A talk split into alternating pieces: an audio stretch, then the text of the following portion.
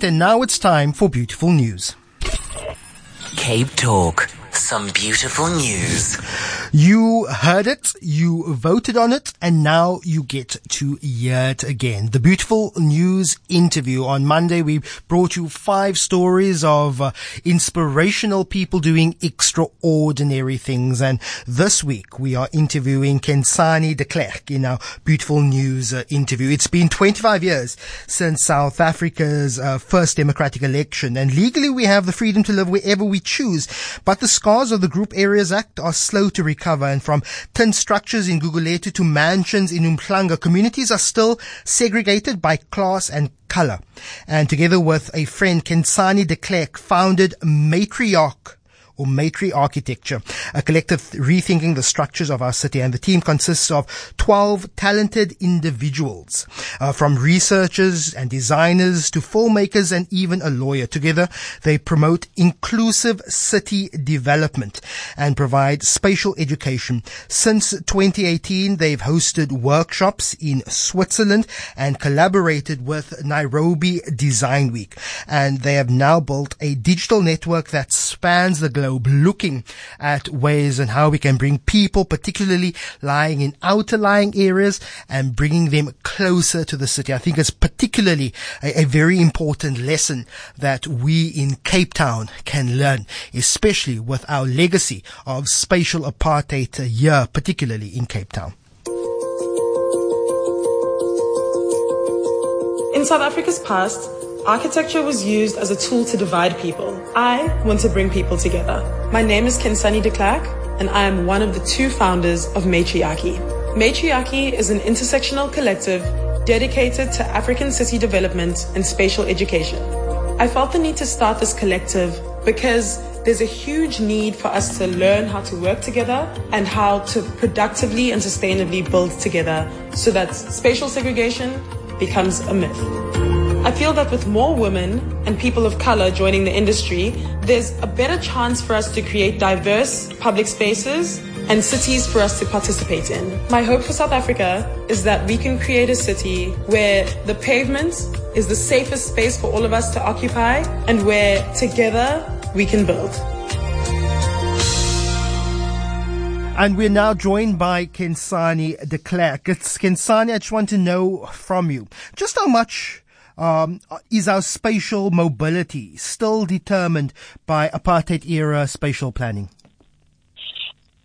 So, to answer the question very simply, uh, the way in which we occupy our urban cities today in South Africa is premised on the idea of our mobility or lack thereof. And so, for example, our our research looks particularly into uh, women occupying and moving through the city, and as soon as uh, the sun goes down, you have to think of alternative ways of moving through the city.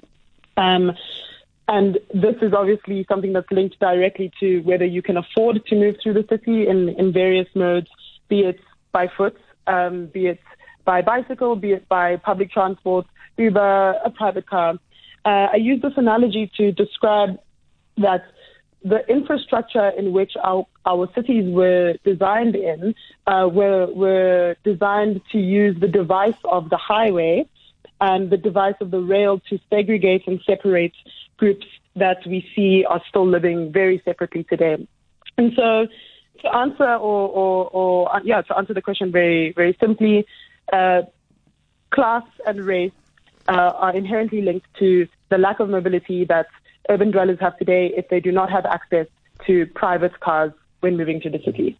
So how then do architectures, city planners then break down those barriers? It, I, I, guess it's not just about bull, uh, building pretty buildings that are eco-friendly and green efficient. It's about building cities and buildings and spaces which are not only inviting but accessible uh, you know, to people of all income groups, especially those people who are living in outlying areas away from city centers and business nodes and giving them access to those areas, even considering building uh, city centers and, and, and CBDs close to where those people are. Completely. Um, the idea of okay, it's threefold uh, in my in my mind uh, as an immediate response. The one is uh, relocating or adding metropolitan nodes. And in Cape Town, you see the example of the the CBD being located at the very end of the topography, closest to the ocean and the mountain, uh, whereas in Johannesburg we've got a polycentric situation, and so you people who live in Alexandra and, and work in Sandton, be it very problematic in itself that that that, that uh, segregation still exists, um, they have close proximity and access to their place of work.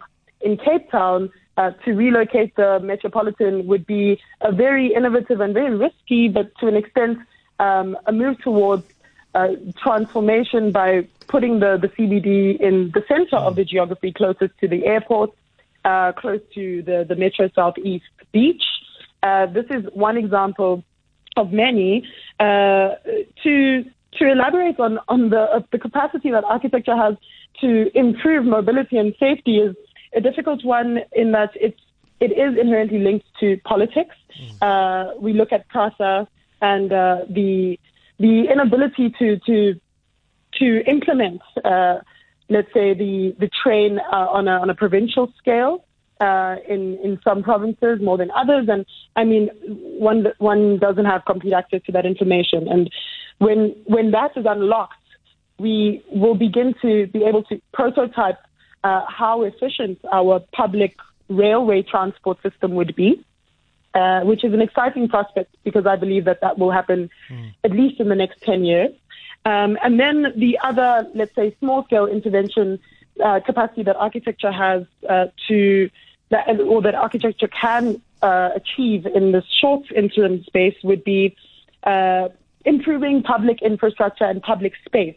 Uh, and that goes as far as, or as, as small as improving lighting, improving the curbs on pavements to accommodate for disabled people, to accommodate for the old, for children, mm. uh, improving the routes that are most pedestrianized and finding, most importantly, the loopholes in city planning clauses that allow for incentives that, um, let's say, give property developers and private developers a social impetus to contribute to the maintenance of those interventions.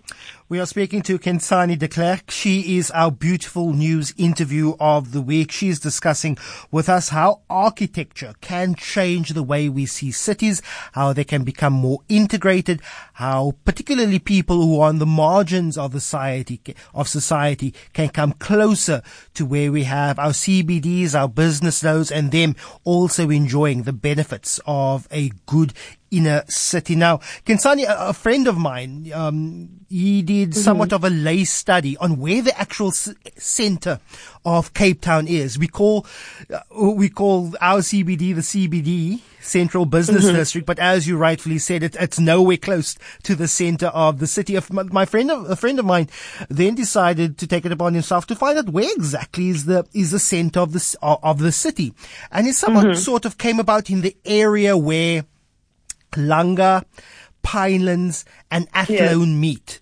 And he says to him, it's also quite symbolic because you have three formerly segregated communities that could actually be the very city center um, of the city that that we probably need if we're talking about people, particularly poor people, spending up to uh, a third of their salaries uh, on mm-hmm. transport to travel into uh, into the city, and and many of us often overlook those transport costs alone of people having to come move into the CBD, and as soon as the sun goes behind Table Mountain or, or Lions Head, that's almost their cue to say it's getting too dark here. I need to trek home. Mm-hmm, mm-hmm. Yes, I mean. this uh, topic speaks particularly to a project that I that I actually did in, in, in thesis work in my postgraduate city planning um, honors at UCT, and the idea of the the geographic center being determined as the CBD is is one that I suppose is, is a traditional way of looking at the city, and in Cape Town is the roots of of achieving some sort of transformation. One would hope. And um, as you've mentioned it, uh, the, those three those three areas, uh, particularly uh, Langa, Khayelitsha, Gugulethu, uh, uh, Mitchell's Plain, mm. are also in a very valuable position because they are immediately north of an, an uncaptured and an unused beachfront. Hmm. And the way that it goes in Cape Town is that the closer you are to the mountain, the closer you are to the ocean, uh, the better your views are, and uh, real estate uh, is immediately higher. And so Nettleton Road, for example, is has the highest property and real estate on the African continent. And so when you unlock that, or let if the if the city unlocks that metro southeast coast to developments for the immediate adjacent areas in need, one would start to see uh, a shift in property prices that are currently escalating in the CBD and the waterfront, and I suppose Greenpoint and, and so forth. And the way in which these things are, are masked and, and, and the, let's say, the spatial planning segregation tactics are, are labeled as completely uh, different to, to what we refer to as apartheid spatial planning. And in this case, it would be conservation, critical biodiversity, which to an extent is quite important, but at the expense of people living in undignified conditions, I would argue can be considered um, a, a situation to be unlocked. And so yes, I completely agree that it is a, a, site of significance and a site of arrival. One arrives at Matroosfontein at the airport, surrounded by this informal settlement, and then looks straight to the mountain and goes out of the center. And there is opportunity to to add uh, significance to the geographic center as a new CBD. Khensani uh, de Klerk is our beautiful news interview uh, this evening. She is discussing with us how architecture, how planning uh, can really change the face of a city. Now, uh, Khensani, tell me about uh, Matri Architecture. You're hmm. 12 individuals, everyone from researchers, designers, filmmakers, even a lawyer. Tell me about this collective and, and how it's trying to forward this goal of creating inclusive cities. So matriarchy, or at least our list pitch line, Matri- matriarchy. I, have I've been struggling with how to how to what what is the correct uh, uh, pronunciation because it's it's uh, matri. There's architecture and there's brackets there. So my apologies, matriarchy then. Uh, no problem. It's the shortened version. I mean, the full name is Matri Architecture. Um, and we're essentially an intersectional collective uh, because we come from completely different backgrounds and, and locations.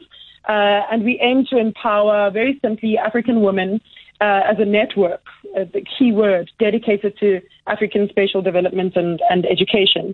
And we came together very uh, luckily, fortunately, uh, on our paths across the, across the globe and the the co-director and co-founder of this collective, uh, Solange Mbanefo, she's half Swiss half Nigerian, shares the same ethos, and that is that applied research is quintessential in the architectural industry. And what that means is that from the point at which students decide to study architecture, they should be engaging in the local context that requires their research capital uh, to move iteratively between the drawing board, uh, which is the conventional way of thinking and learning, and applying that to particularly areas in need, which we are certainly considered to be. And so we we see this happening a lot in Switzerland, where we kind of got captivated and and um, started thinking about extending the the collective, which eventually became 12 of us uh, last year. And everyone in the collective uh, goes by the the method or the methodology that we use every creative skill that we can to collaborate in a pluridisciplinary fashion uh, to rethink ways of number one archiving African spatial knowledge such that it's accessible to the layman, to the architectural professional, and to the the, the, the market, to e- economists and to politicians. Because without that uh, gates open, there is no possible way that we can uh, have an impact in which we want, and that is a transformation uh, for uh, improved, dignified conditions. And the second thing is that we would like to, uh, in the future, get our hands a little bit dirty in construction by uh, building, and and that would mean building across the African continent. And we've actually recently started our, our first design project um, in in the south of France, which we've been very lucky to to have been approached with. And so we we use our research tactics as a means of contributing to a dynamic uh, African archive of spatial information. And that's Khensani de Klerk there with our beautiful news interview of the week.